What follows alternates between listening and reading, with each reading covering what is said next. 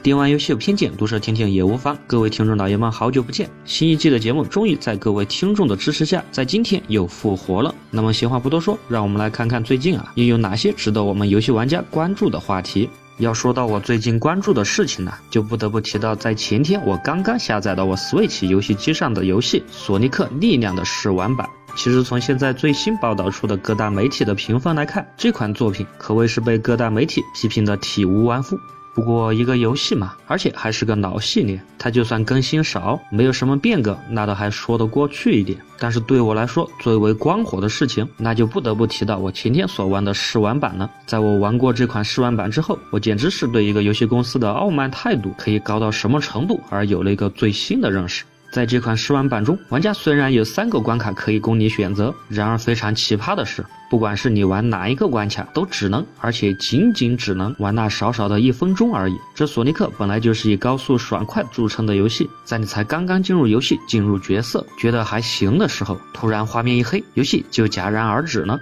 不管你开始多少遍游戏，只要时间达到一分钟，游戏就会马上的黑屏，从而阻止你继续的玩下去。我也不知道这样的试玩版策划是谁想出来的点子，不过毫无疑问，可以预见的是，他一定劝退了大量本来还准备买这款游戏的玩。玩家，而通过这款试玩版的游戏，又让我想起了之前的一些公司的做派。这些公司往往有一个共同的特点，那就是他们往往只生活在自己的小世界里，而他们经常都只是认中了一个死理，从不抬头来看看天，看看玩家的期望，以为自己所想的就是玩家所想，以为自己所做的就是玩家所要，而这样做的结果，往往就是败得一塌糊涂。那么，我们今天就来聊聊这些傲慢的游戏公司。对于这些傲慢的游戏公司，我们不妨从他们的派系来对他们进行一个简单的分类。首先，第一个跳入我大脑的概念就是所谓的情怀派，而我所第一个想到的例子就是之前被大家都吐槽了无数遍的《仙剑奇侠传六》。这难道所谓情怀就等于没有跳过功能的看你二十分钟的演出，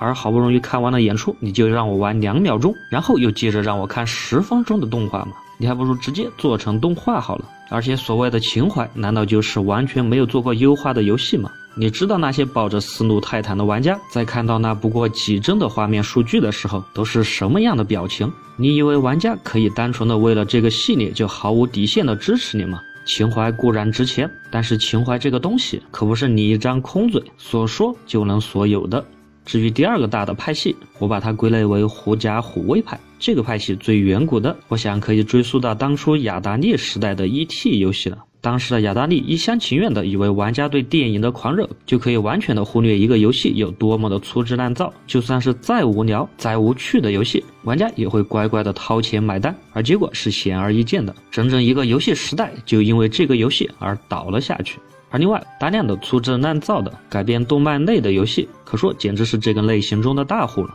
甚至是一些动作类、体育类的漫画、动画，都可以改编成文字冒险类的游戏。你说看着那几个苍白的纸片人，让我去想象动画中那样激烈的打斗吗？你只是想靠着动画、靠着电影来捞一笔钱罢了吧？而第三个派系，我把它总结为自以为是派。而在这其中，有一些是属于没救了的类型。比如说，现在众所周知的轨迹系列就是属于没救了的典型。对轨迹系列来说，他们甚至连新玩家都不用来了，剧情都是接着上一个版本，甚至连游戏角色的等级、游戏角色中的好感度、游戏角色中的道具、游戏角色中的技能，也都是移植了上一个版本过来。你让那些新入坑的玩家在完全不知情的情况下，就和那些配角们称兄道弟、海誓山盟，你让那些新玩家怎么想？无非就是我们的系列游戏，如果你想玩，对不起，请从第一代开始。当然了，还有其他的一些没救了的类型，比如说大量的不明所以的一些所谓回归本心的游戏。其实很多所谓回归本心的游戏，其实他们根本就没有去想过让玩家怎么样去接受他的游戏罢了。当然，在自以为是当中，还有一些是可以抢救一下的，比如说那些历来以设计师为重心的游戏制作公司，如香草社。因为他们本身就是以设计团队牵头的游戏制作公司，所以他们制作出来的游戏就充满了浓浓的艺术风格。然而香草社毕竟团队还是过小，再加上所谓的艺术产生的那种天生高贵的感觉，香草社可以说自始至终都拒绝游戏的前进大潮。而当然这是小公司的例子，难道大公司就没有这种情况吗？我在这里就想很不客气的举出目前大热的游戏《超级马里奥奥德赛》了。虽然它在很多媒体的眼中都是一款被定性为满分的神作，但是如果对超级马里奥系列从之前就一直支持过来的玩家来看，其实奥德赛的进化并没有所谓的那么大，而有趣好玩的地方也其实并没有那么多，也并没有那么惊艳。在各位冷静下来之后，你好好的想一想，奥德赛虽然确实是一款好的游戏，但是它又到底创新了多少东西？尤其是对比它之前的超级马里奥银河、超级马里奥 3D 世界，它到底又强到了哪里去？其实说句不好听的，其实它之所以那么火，仅仅是因为任天堂的这个超级马里奥制作团队从来就没有让人失望过，从来也没有让那些一开始就不喜欢超级玛丽系列的玩家回头多看过那么一眼。而支撑它的那么多好评，其实更多的是来自于这款系列本身的好玩，并不是因为这款系列老牌的游戏又进化到了一个多高的高度。我们再来说一个游戏公司的傲慢派系，那就是固步自封派。这个派系的代表游戏，我一瞬间就想到了游戏王系列。你说游戏王系列从第一代到现在，到底出了多少张的卡片？据说直到二零一六年的时候，它的卡片数量已经攀升到了八千二百四十三张。虽然游戏王系列在游戏中是存在着一个叫做禁卡组的东西，那么你说这禁卡组到底存在的必要是啥？为啥就不能直接帮他们全部舍弃呢？他们既然已经证明了自己不适合在游戏中出现，那么留着他们的价值到底又是为什么呢？而游戏王随着动画每出一代，就非要想出一个完全颠覆原来战斗模式的游戏方法，然后把之前的玩法全部的抛诸脑后，而同时又舍不得丢之前的玩法。这毫无疑问就会让整个游戏变得越来越越复杂，而各种各样卡牌的功能和各种表现效果也是变得越来的越复杂。甚至我前段时间还看了一些游戏王的直播视频，那些玩家就仅仅是一个回合，我就觉得打了至少十分钟吧。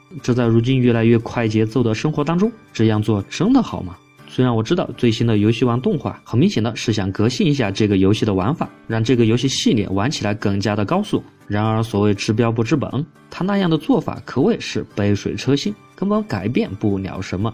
所以，随着现在的玩家对游戏越来的越挑剔，游戏公司已经不能像之前的那样，单纯的按照自己的想法来制作一款游戏。所谓想要赚大钱，你总得听听消费者是怎么说的吧。其实这并不是说游戏就一定要追求潮流，他们就不能有本性。不过在你所谓追求本性的时候，你难道就不能照顾一下玩家的本性？要不你还不如干脆做个个人游戏自己玩得了。那你还拿出来卖啥钱，做啥宣传？而你既然都拿出来卖钱了，你还跟我说这是只想做自己想做的游戏？这简直就像那些还没有做产品就在网上公开众筹的东西。他们一边说着自己不要做追求名利的产品，所谓的只为了满足自己的匠人精神。那么我请问，你那几百万的众筹资金，难道你都拿来泡水了吗？傲慢并不可怕，傲慢人人都有，更何况是一个以团队为单位的游戏公司。而真正可怕的，其实在我觉得，还是那些在傲慢着却又不自知的人吧。好了，这一期的电玩游戏偏见就到这里。我是偏见的电玩游戏评论员萝卜喜之郎，我会每次在这里为各位带来最新的电玩游戏资讯和个人吐槽，请喜欢的多多转发支持。我们下期见。